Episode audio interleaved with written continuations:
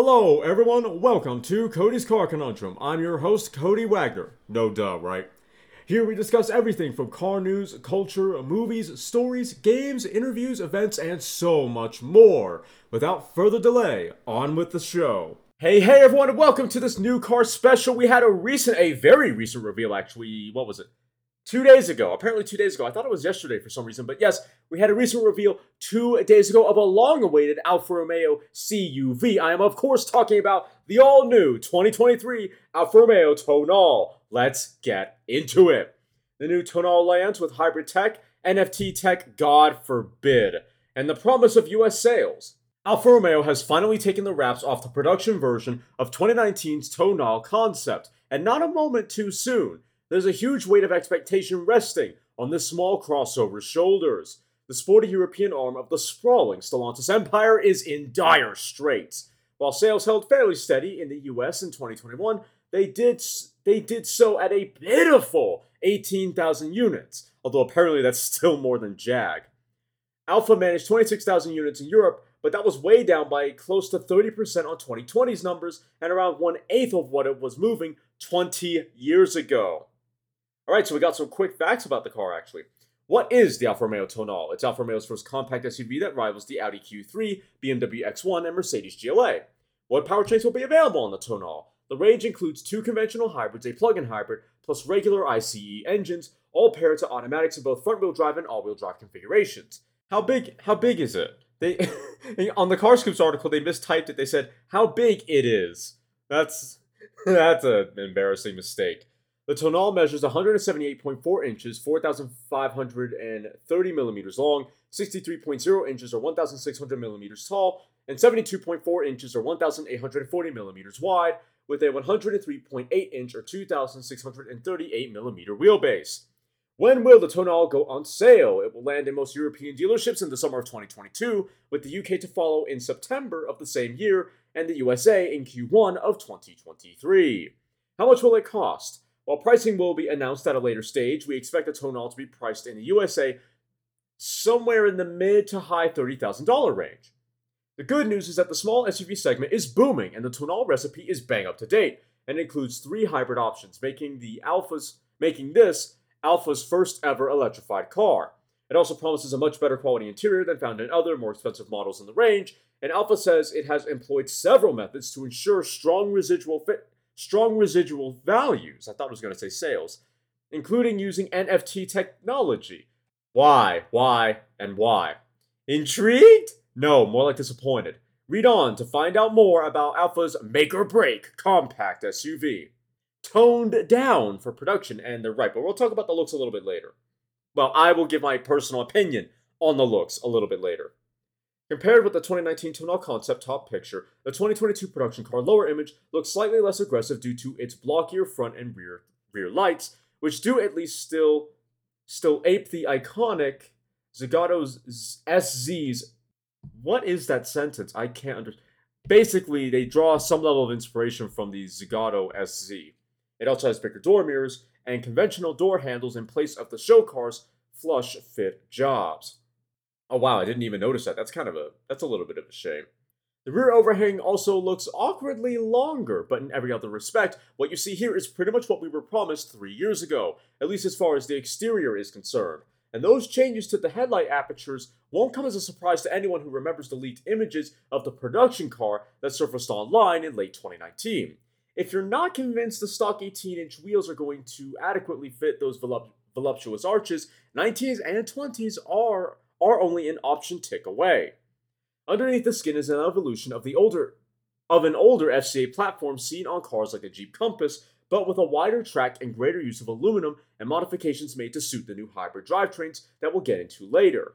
The Tonale is 1.8 inches or 46 millimeters longer and 0.8 inches or 16 millimeters further from the sun. Basically, I think it's 0.6 inches or 16 millimeters lower than rival Audi's Q3. Alfa also claim also claims, I think I got that wrong. Alfa also claims the 13.6 to 1 steering ratio is the quickest in the class and says the fixed four-pot Brembo brake calipers, frequency selective damping, S no FSD, standard fit Koni shocks, that's cool, and optional adaptive versions means it's more fun to hustle than your average small SUV, exactly what I expect from Alfa Romeo. There's no mechanical limited slip differential, but you do get a brake based version to help battle understeer at high speed and traction pl- problems on low MU surfaces. What does that mean? No fact highlights how out of step Alfa has been with automotive trends and customer needs, than the fact that it has no hybrid option in its current lineup.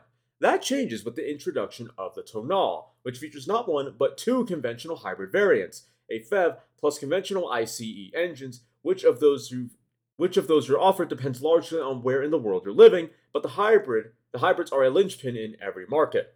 The two regular hybrids both consist of 1.5 liter four cylinder gas motors mated to 48 volt, 15 kilowatt electric motors. The entire package driving the front wheels alone through a 7 speed dual clutch transmission. The base model makes 128 horsepower, 130 PS on gas before its 20 horsepower or 21 PS shot of electricity is added. But the more expensive version gets a VGT, variable geometry turbo blower that lifts ICE output to 158 horsepower or 160 PS and gets the same hybrid boost on top. Both models will let you start off, cruise, and park using purely electric power, Alfa promising economy equivalent to a diesel engine, which a few European markets will still get. But if you prefer your hybrid to come with a plug, or you want your Tonale to come with all-wheel drive, you'll want to step up to step up to the Q4, which Alfa claims is built with the US and Middle East markets in mind rather than Europe. The Q4 uh, PHEV actually runs a smaller ICE engine than the other hybrids up front, swapping out the 1.5 for a 1.3 liter multi air that drives the front axle, while the rear end is pushed along by a dedicated electric motor. The powertrain is based on the on the package revealed in, in 2020 on the Jeep Compass 4xe in Europe, but instead of a total system output of 237 horsepower or 240 PS, it delivers 272 horsepower or 275 PS. And instead of the 7.5 seconds the Compass 4xe needs to reach 62 miles per hour, the Q4 can do the job in 6.2 seconds a full 1.3 seconds faster. Alfa is, however, keeping quiet about how quick the other variants are. You also get a 15.5 kilowatt hour battery in the Q4 versus 11.4 kilowatt hour in the Compass. That delivers up to, so hold on. You get a 15.5 kilowatt hour battery in the Q4 versus 11.4 kilowatt hour in the Compass. Okay, so a kilowatt hour increase, uh, significant actually, a 4.1 kilowatt hour increase in the Q4 versus the Compass. That delivers up to 50 miles or 80 kilometers of electric driving on the city cycle and 37 miles or 60 kilometers combined, says Alfa. If true, those figures will make the Tonale FEV even more useful than Ford's unusually long-legged Kuga PHEV. For North America, aside from the 272 horsepower PHEV Q4 all-wheel drive, Alfa Romeo will offer the Tonale Q4 all-wheel drive with a conventional 2-liter turbocharged 4-cylinder engine, delivering 256 horsepower, that is very nice, and 295 pound-feet of torque, paired to a 9 speed automatic transmission driving all four wheels. Select European markets, including Italy, will be offered a 1.6 liter turbo diesel producing 128 horsepower. I personally don't feel like that's quite enough. Alfa also made a brief reference to a non hybrid car design for the US, but gave no details. However, don't get your hopes up that it's some kind of GTAM lightweight. Alfa claims that technically, yes, it could build a hot hatch version, version, but also says that this segment is more rational, so no decision has been made. Engineers also say that although the platform was originally conceived for ICE cars, it could be used to build a full EV Tonale in the future, and that's also certainly a bigger priority. But CEO Jean Philippe Imperato, hopefully I got that right, has previously confirmed that the first electric Alfa will debut in 2024, and that the company is considering quadrifoglio EV variants. That's very sad. Sadly, Alfa decided against offering a manual Tonale, a spokesperson suggesting that the decision to position it as a premium product meant ditching a three pedal option. But the long supercar like aluminum shift paddles really set set off an interior that judged on these what? But the long supercar like aluminum shift paddles really set of an interior what? That judged on these images stands head and shoulders above anything we've seen previously on an Alfa production car. Okay, so it's better than most other Alfas. Gotcha. Again, we had a sneak peek at the cabin when the exterior shots were leaked a couple of years ago, but these first official images reveal the configurable TFT instrument display and new Amazon Alexa equipped tablet infotainment system in more detail. The 12.5 inch gauge, gauge pack still sits under Alfa's trademark. 1960 style double cowl, love that. and one of its three selectable layouts even features a retro typeface for, for speed and revs, while the 10.25 inch main touchscreen allows you to customize the position of its widgets.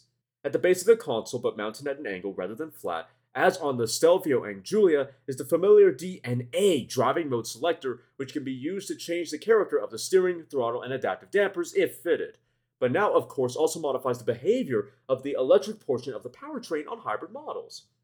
Alfa is keeping things as simple as possible for prospective buyers and offering the Tonale in just super and sportier looking TI trims. We don't know, we don't yet know the equipment each one will offer, which will vary from market to market anyway, but we do know that each of those trims can be optioned with its own unique upgrade package. Super variants can be modded with a sprint pack, and TI buyers can upgrade to Veloce, or Veloz. Bragging about best in class driving dynamics is all very well, but Alfa knows it's the purchase and ownership experience that it needs to nail to persuade people out of Audis, Benzes, and BMWs so it's extended the main vehicle warranty to 5 years and covers the batteries on hybrid models for 8 years or 150,000 miles or, ni- or 150,000 kilometers, sorry, and 93,000 miles. And to try to improve residual values, it's promising that buyers looking for a used car will get the same experience and warranty cover as those buying one new. That is very good. But wait, there's more. Alfa has also dreamed up a bizarre video check system to improve transparency when additional repairs are needed or needed behind what had originally been agreed. It requires technicians to work according to a mobile app's instructions and to deliver a video to the customer outlining the reason for the additional work. That's very good. That's very similar to what, at least in the States anyway, VW does, or, or at the very least, uh, Tynan's does actually uh, here in Colorado. And if that's not strange enough, Alfa is claiming that's not strange, that's good. Alfa is claiming an automotive first with the inclusion of non fungible token NFT technology. With the customer's consent, the NFT will record data about the car that can be used later to solidify residual values by proving the car was properly maintained. Okay, I kinda like that, but why is it an NFT? Do you think the Tonale offers enough to finally change Alfa Romeo's fortunes? Leave a comment below and let us know in the article, of course. Let's swap over to a Road and Track article that delves a little bit more into this NFT service records recording. Because that's basically what it is. The Tonale's most unique feature is the way it records service records. Alfa Romeo claims that the Tonale is the first car directly tied to a non-fungible, so weird, token. This NFT records all services performed by any shop or dealer that has access to the tool onto a blockchain record, which they say will increase value on the used car market by providing concrete proof of reliable maintenance. It is unclear how this product being on the blockchain is any more secure than a traditional maintenance record already tied to any car's individual VIN by a dealer, but it but it sure is on the blockchain. Yeah, that's uh, that's kind of weird. This being a Stellantis product, the Tonale comes equipped with their Uconnect 5 infotainment system. That adds Apple CarPlay, Android Auto, and Amazon Alexa integration, adaptive screw. Oh yeah, that's it. Adaptive Cruise Control, Lane Assist, and a Traffic Jam Assist provide some level 2 autonomous driving features without, in the words of Alfa Romeo, interfering with the driving experience with the driver experience where control and emotion remain intact.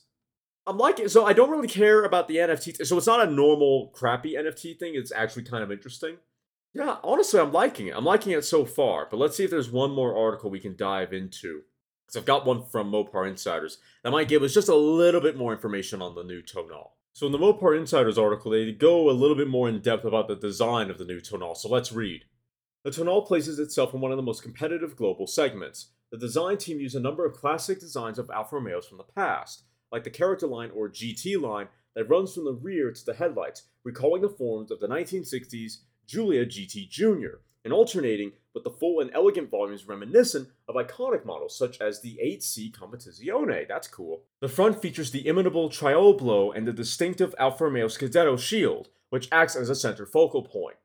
The Trilobo inspired 3 plus 3 headlight design with a new full LED evokes the proud look of the SZ Zagato or the Proteo concept car, or, more recently and more familiarly for some people, the 159. Now, if you remember with the 159, that car had three singular headlight pods grouped together grouped together to make an entire headlight. Not in one unit but as three. So you had the you had the far left the middle and then the right one which was closest to the grill.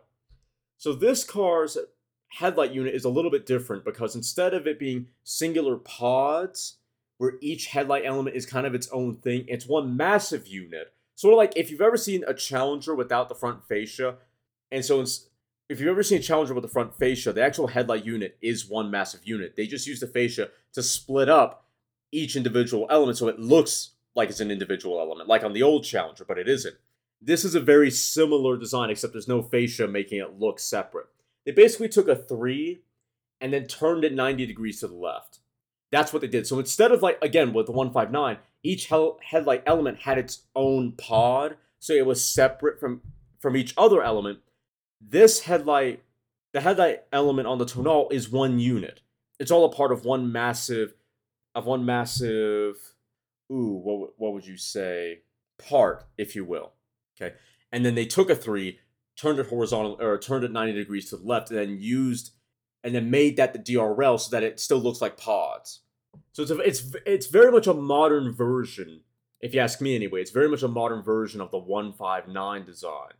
And it looks brilliant. Honestly, I kind of wish these headlights would go would make their way to the Giulia. Anyway, though I digress.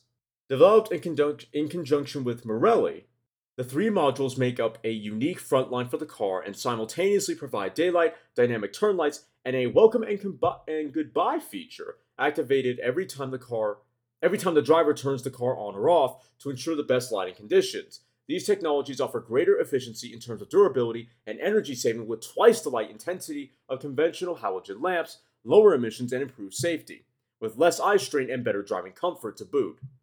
The theme is carried to the back of the vehicle as well, as the taillights also feature a similar design cue. The taillights form a sine curve that fully wraps around the rear of the vehicle, creating a very unique and distinctive lighting feature. Finally, finally, a crossover slash SUV that doesn't just have a single element, a single element rear light or a rear light element that's made up of a horizontal line made in paint.net. You know that heartbeat DRL that's on the new Kia K5, the new Optima?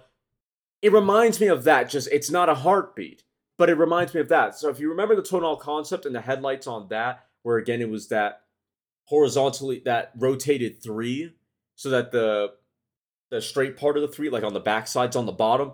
The same thing has been achieved on the backside and gives it, man, a really, really distinctive DRL. That's that's like it's just as distinctive as the racetrack DRL or the racetrack light signature that we see on the back of Dodges. This light signature, brilliant. And if you ask me, extremely Alfa Romeo. I don't mind that they copied the front largely and then put it on the back as well.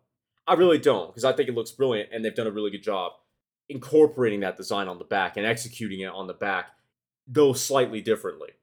But yeah, the front the front headlight once again, it's basically it's basically that pod design that we saw on the 159, just without the pods. It's one massive it's one massive headlight unit where the where the DRL that rotated three imitates imitates pays homage, if you will, to that pod design we saw on the 159. So so it's not an actual it's not an actual like imagine a Sun Pro Tac but a headlight. That's what was on the 159 basically. That's not the case here. This is a very traditional headlight design, headlight unit where it's one massive thing made to look like it's separated by way of the DRL, by way of the DRL design. Again, looks brilliant. Really, really like that. Can't wait to see what the turn signal, turn signal signature looks like. Going back to the rear of the car, though, even the all-encompassing rear window pays tribute to the 8C Competizione. You know what? I can kind of see it actually, with a sensual yet dynamic design. It also uses the 8C Competizione influence in its wheel design, it's got that clover leaf design that we saw, or I say clover leaf, but that leaf-like design that we see on the Giulia Quadrifoglio and the 4C. Same design. To reproduce the Alfa Romeo style canon of a telephone dial. Yeah, see. Inspired by Alfa Romeo race cars of the past, the interior is driver focused with easy access to all controls for a safe, unparalleled driving experience. There is a number of, techno- of technology features ensuring that all of the vehicle's occupants are connected and provided a comfortable and sporty uh, experience. So we're going to stop here because pretty much everything else has already been covered, at least as far as I'm aware. So let's talk about the looks more so than I already have. So once again, we've already talked about the headlights and the taillights, so we're going to skip over that. Let's talk about how they're integrated into the front and rear fascias. So very Tonale looking front end, like the concept, just production eyes. So it's sort of like the difference between the, eight, uh, the 1989 Viper RT10 concept and then the 1992. Very much concept inspired, almost looks exactly like it, just with a few things changed to fit to fit production standards and requirements and safety standards and whatnot. And so what that means is that it pretty much looks like the production, uh, the the concept car. It looks like the concept car just with a few production production changes here and there, and that is ultimately to say it looks brilliant.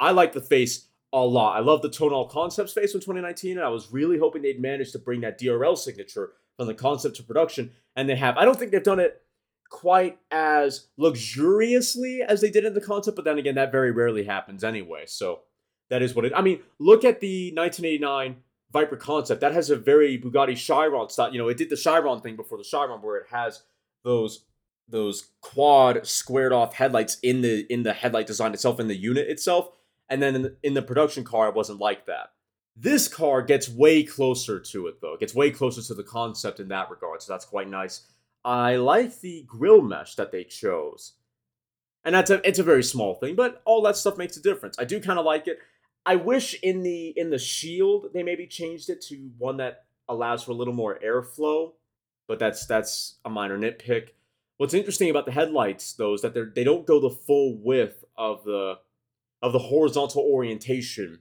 on the front front end. So the thing about the Tonale is that it's kind of got this unibrow look where it's got this straight this horizontal bar that that outlines both the top of the headlights and then most most of the hood.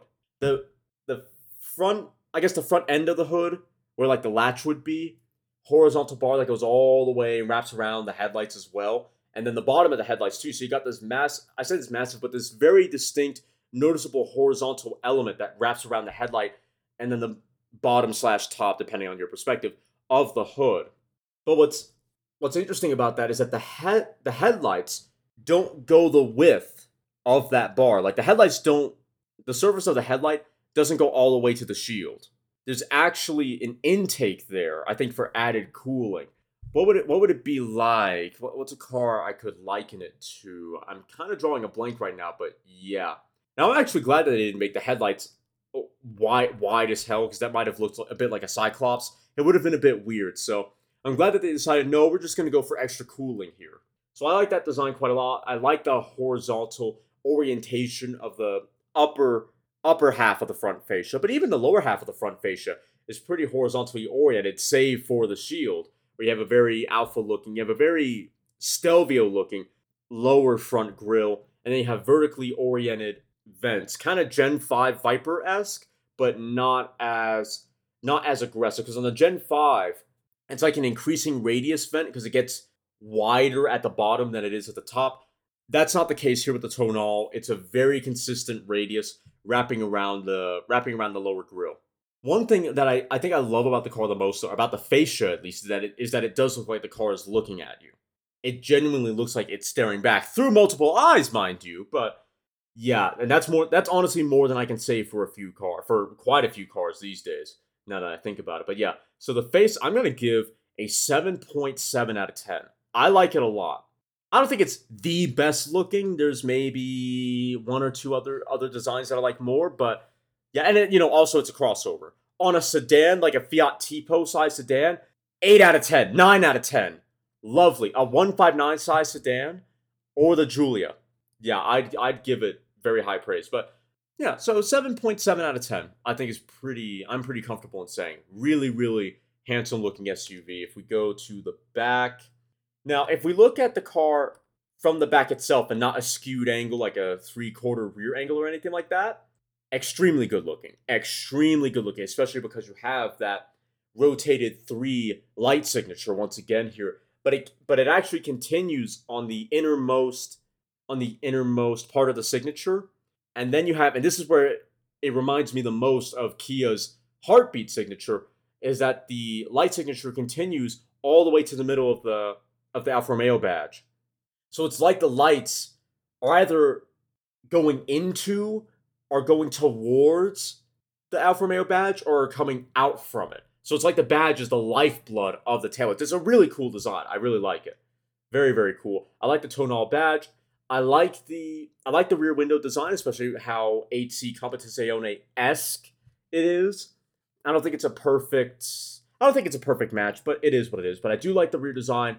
Head on, like face on. Now, from an angle, uh, I start to like it a little bit less because Alfa, like most CUV makers or automakers, frankly, that have a CUV, have fallen into the trap of trying to make it sporty. So that rear window is extremely raked, and then the base of the tailgate, just above the base of the tailgate surface, just above the just above the tail lights, it's a little awkward to me. It's very Aston Martin DBX like. It's very similar to that. And I don't really like it on that car either. So because to me, it just it just encroaches on practicality because now you have the rear window and some of the tailgate itself encroaching on the cargo area. And if we go to a side profile shot, if I can find one here, I know they have one. I saw one. Okay, here we go. It, oh, I honestly would have preferred it if they made the roof line a little bit longer so that the rear window wasn't as raked. Because to me, it almost looks, it almost looks deformed at the back.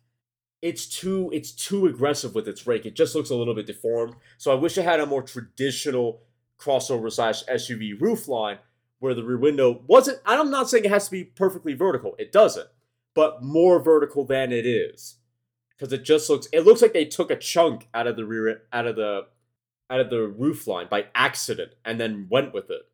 It's just really strange to me. I don't really like it. The C pillar is very pinched between where the rear window is and then where, where the rear quarter window is for the rear passenger doors. It's too pinched. And then you and then on top of that, with the integrated rear spoiler, it's yeah. It's kind of it looks like the design is kind of fighting to me. It's kind of all over the place. Like they wanted to do a more normal crossover roof design, but then wanted it to be a bit sporty. It's just it's a bit too pinched. It's too pinched where that rear quarter window is and then where the rear spoiler is. Yeah. If they could have let the C pillar breathe a little bit more, make the rear window a little bit more vertical as a result, because they'd have to, and give it a more traditional crossover roof line, I think it'd be one of the best looking crossovers made to date, for sure. For sure. So far. So the rear, the rear, when looking at it straight on, I'm gonna give it a 7.3, 7.4. Not as good as the front end, but still really good. When you're looking at it from an angle, like the front from an angle, is beautiful. Maybe there's a little bit too much hood, kind of gives it a, I don't know, like an like an long, an elongated forehead kind of a look, but it's very focused. It's very focused. And to its credit, it's not like they tried to stretch the face of the car to fit the height of a crossover. So I do like that. But it's got it's kind of got the inverse problem where it's like they tried to graft a sedan face onto a crossover. So if it was a little bit more upright, if they made the face a little bit taller, I'd prefer that. But I'm still gonna say 7.7 for the face, but the rear, yeah, even even at this angle, I'm still gonna say 7.7 for the face. I do still like it, but for the rear, at an angle, it starts to get a little bit wonky yeah, it starts to get a little bit wonky. So 7.3. It does look good. It's just off. And then from the side, the silhouette, the front is okay. Again, the face could be a little bit taller. The side is the side up to the front driver and passenger door is fine. Once you get to the rear driver and passenger door, though, and then the rear itself, I'm going to give it 6.8 out of 10, of course. I'm going to say 6.8 it's a little awkward looking to me. It needs a more traditional roof line to. It needs. A, I would prefer a more traditional roof line. That would make it a bit better for me personally. But otherwise, yeah, I think overall I would give it a 7.5 out of 10 for design. It is still a beautiful looking and distinctive crossover. You're not going to mistake the Tonale for anything else on the road. And that is a high compliment. That really is. The interior is standard Alfa Romeo, though it seems like it has a few better materials here and there. And then the massive supercar like paddle, uh, flappy paddle, or flappy paddles. Really, I like that a lot. That gives the car, that gives the interior a a significantly sporty feel about it, a significantly sporty air about it. So I like that quite a lot, including the small airbag cover and then the thumb rest, if you will, on the steering wheel, on in the steering wheel design itself. It's a very sporty looking steering wheel, and honestly, a pretty sporty looking interior. And I think that that's exactly in line with where Alfa Romeo needs to be because Alfa Romeo is the Italian Porsche, is the Italian BMW. So this is where they this is their strong suit. I I would say this is absolutely Alfa Romeo's strong suit. And so they're playing they're playing it up. They're playing to their strengths, and that is a very good thing. And if if we couldn't tell that already by the massive Giulia Quadrifoglio like aluminum flappy paddles. Yeah, those are quite nice. Those are a quality touch. I like the seats too. The only thing I'm kind of unsure about is the rear headrest, and this is obviously nitpicking, much like half the other things I've been saying. But they kind of they remind me of a Fiat 500. They're very round. They're almost cutesy. They're not they're not round. They're kind of a rhomboid shape, but they remind me. Even the seats themselves make me think a little bit of a Fiat 500 and the new 500. And the new 500 does look good. It's just that it's to me it's slightly too cutesy. It's a it's not mature enough it might not be mature enough. But then again, I'll have to see it in the flesh and see what I think. I do like the patterning though, even though the patterning does make me does the patterning does make me it does aid in my belief that it's very fiat esque. The patterning does not help my belief that it's very fiat esque, though I do like the patterning. It is still cool. It's just it might not be Alfa. It might not be Alfa Romeo to me. But again, I'll have to see it in the flesh to really make a decision. I like the green press car, or the green color that they have on a different press car in these press photos as well. It's kind of a, it's a very Alfa Romeo t- uh, type green. Imagine emerald green on the Viper, and then upped in brightness quite a bit. It's kind of like that. It's a, it's honestly a really mature, a really mature, almost forest green. Beautiful. It's a beautiful green color, deep, deep and rich, but without being muted. Kind of metallic as well. I really like it. If I if their blue wasn't so brilliant on this car, I'd probably go for the green next. It's really, really good. Really, really good. Yeah. I think I honestly wonder if on the C pillar, the, the last the last pillar that's before the rear window, I wonder if they made the roof line a little bit more aggressive on the production car than they did on the concept. I'd have to check that, but moving away from that, one thing I forgot about that one thought I forgot about that I had when the car came out two days ago was something I realized that on the production car, they have this little mini pillar, like this quarter pillar to help guide the window, the electric windows when they roll up. On the concept, they have that way. A, they don't have that at all. B, they have that way further up. So on the production car, the quarter window is significantly bigger than it is on the concept. And I think on the concept, as much as I hate fake quarter windows, like on the toy, the last gen Toyota Camry post facelift, because it's like, well, what's the point? I get trying to draw out the greenhouse visually a little bit, but the functionality side of me, the German side of me, is like, well, what's the point of that? Like, if it's not functional, what's the point?